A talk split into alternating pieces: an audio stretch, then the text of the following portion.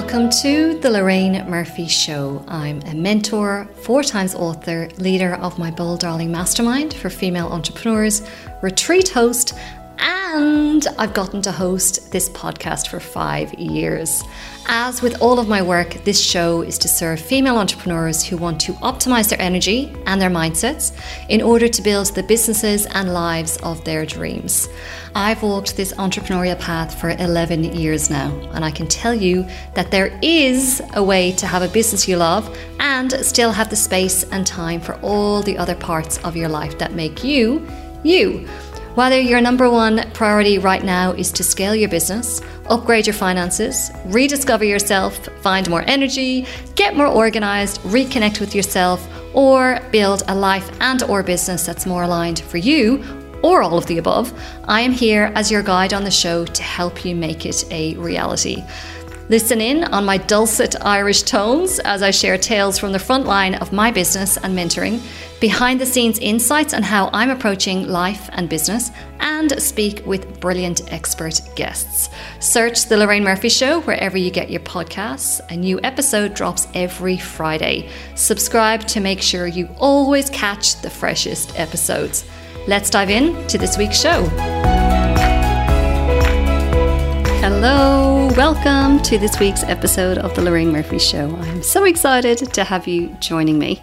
Now, this week I have another Dear Lorraine episode because I had so many responses to my call out a few weeks ago on Instagram. So I'm really excited to bring you my response to this week's listener dilemma.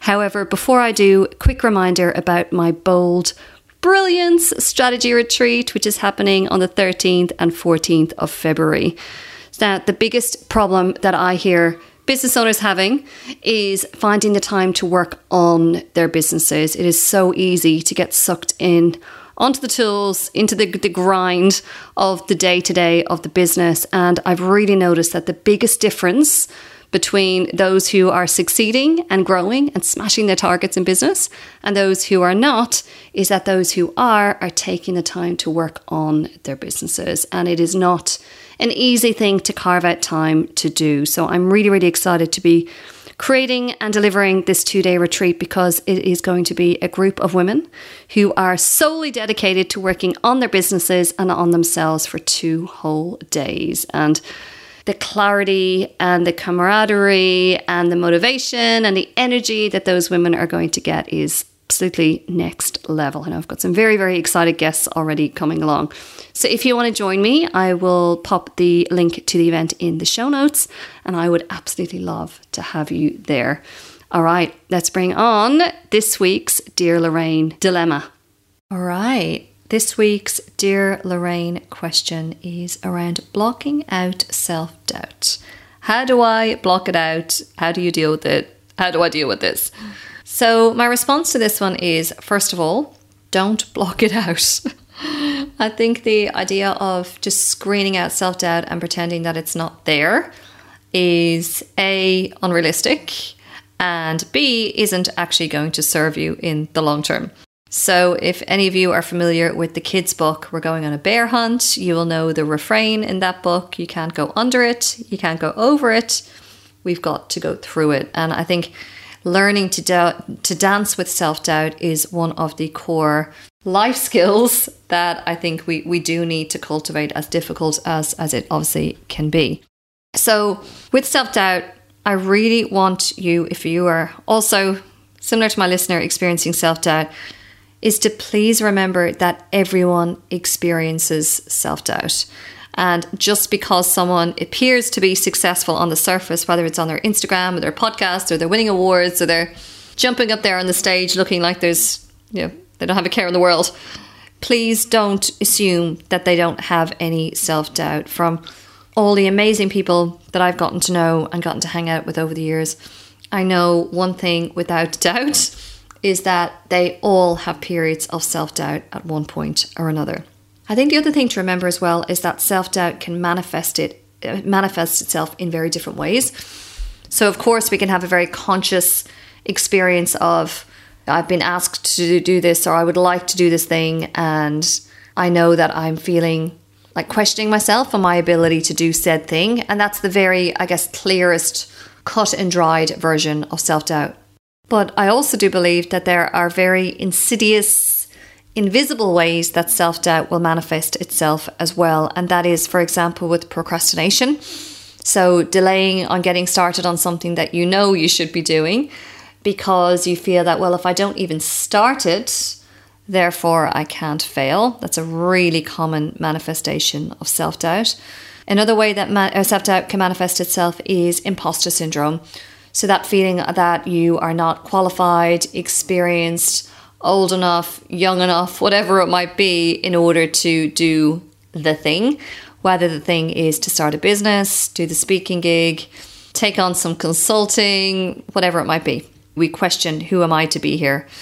You know, I mean, remember sitting up on stage in a panel and saying, Why am I here? But we need to trust that the people who are organizing said thing, whether it's the people coordinating the job interviews, they believed that you had the experience or the knowledge or the qualification in order to invite you to, to be part of that. So, ways that it can manifest itself one, procrastination, second, imposter syndrome, third is sabotage, so self sabotage. So, whether it becomes conscious or it becomes unconscious, ways that we will actually hold ourselves back and even undo our own good work. So, for example, we've committed to getting really fit for the year and we've been really killing it, getting getting to the gym every day. And then we have maybe a bit of an off day at work and we just want to do some comfort eating, so we order a massive pizza, polish off a box of biscuits, and then the next day we realize, why did I do that to myself? I was doing so well. And maybe the self doubt came in in that experience whereby on some level you believe that you're not worthy of the health results that maybe you're starting to experience and then you self sabotage.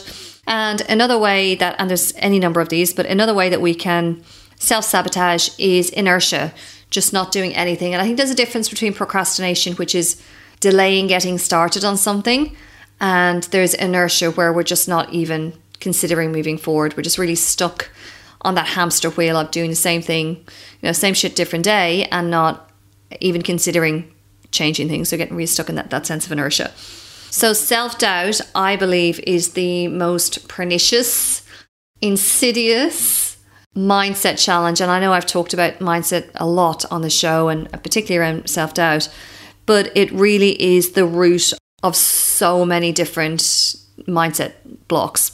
Like I said, procrastination, imposter syndrome, so on.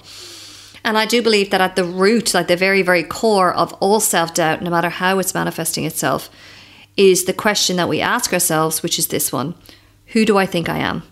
And that is a very challenging question because it really does bring up all the the fear around tall, tall poppy syndrome and so on, you know, being afraid to stand out, in case you get the kind of attention, maybe it's the, the, the, the, good attention, but also maybe the not so good attention as well. And people thinking about oh, what, who, does, who does she think she is to be doing X, Y, Z, and, and so on. And my question to you is, you know, that the root of most self doubt is that question, who do, who do you think you are? Is, well, to ask yourself, well, who are you? And why do you deserve the success, the opportunity, the relationship, the money, the travel, whatever it might be? So, why do you deserve that? And this is not me saying that you don't deserve it, but it's really inviting you to make the argument to yourself as to why you do deserve that. What are the different challenges that you have gone through in your life, your career, your business to enable you to, to have the experience that you've had now? What are the different roadblocks that you have overcome? What are the different ways that you have invested in your personal and your professional development? You're listening to podcasts like mine, reading books going to trainings, potentially getting qualifications. So build your case for yourself. And what I'm inviting you to do here, it's it's called an evidence journal. So make a list of all the reasons that you are worthy of moving forward and achieving or having the success that you want to have. And for many people, and I know I work with when I'm doing my one-on-one mentoring, I work with a lot of mentees who are in the early stages of building a business and they've got all the self doubt demons to slay around who am I to be doing this? There's lots of other people who can also speak to this. Why would people come to me? Etc. Etc. Etc. So I'd really invite you, if you are experiencing self doubt, is to first of all identify okay, how is this showing up in my life and what is it preventing me from moving forward on? And then also asking yourself, who are you? Who do you think you are? And why do, as I said, you deserve the the success or the whatever the great thing is that, that you are you are working towards. Build that evidence journal. It's almost like you want to convince yourself that you believe in yourself because honestly, if you can't cultivate that self belief in yourself, you are going to have a very hard time convincing other people to have that belief in you. It's that whole idea of in neurolinguistic programming, the idea of congruence, you know, how we see ourselves is how others will see us. So it really is in your best interest to cultivate that sense of self belief in the face of self doubt so that others will also have that similar belief in, in you. There's something that I have on my computer called my Why I Do What I Do file, and the file name is AAA. Why I do what I do because I want it to be the very first thing that I find when I open up that folder in my computer.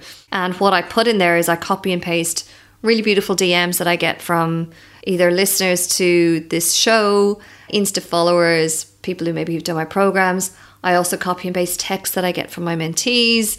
I copy and paste emails that I get from, as I said, program participants, book readers, podcast uh, listeners, all the things. And that's my file that if I am having a low day, I can open that and say, this is why I do what I do. This is why I do what I do. So even though I'm questioning myself today or this week or even this month, these people believe in me. It really does put a lot of wind in my sails when, when I do need that. So really suggest that you create your your evidence journal, but also create some kind of a home when people do pay you compliments and tell you nice things about how your work has impacted them or you personally have impacted them and allow that to lift you up on those days that you're not feeling so crash hot.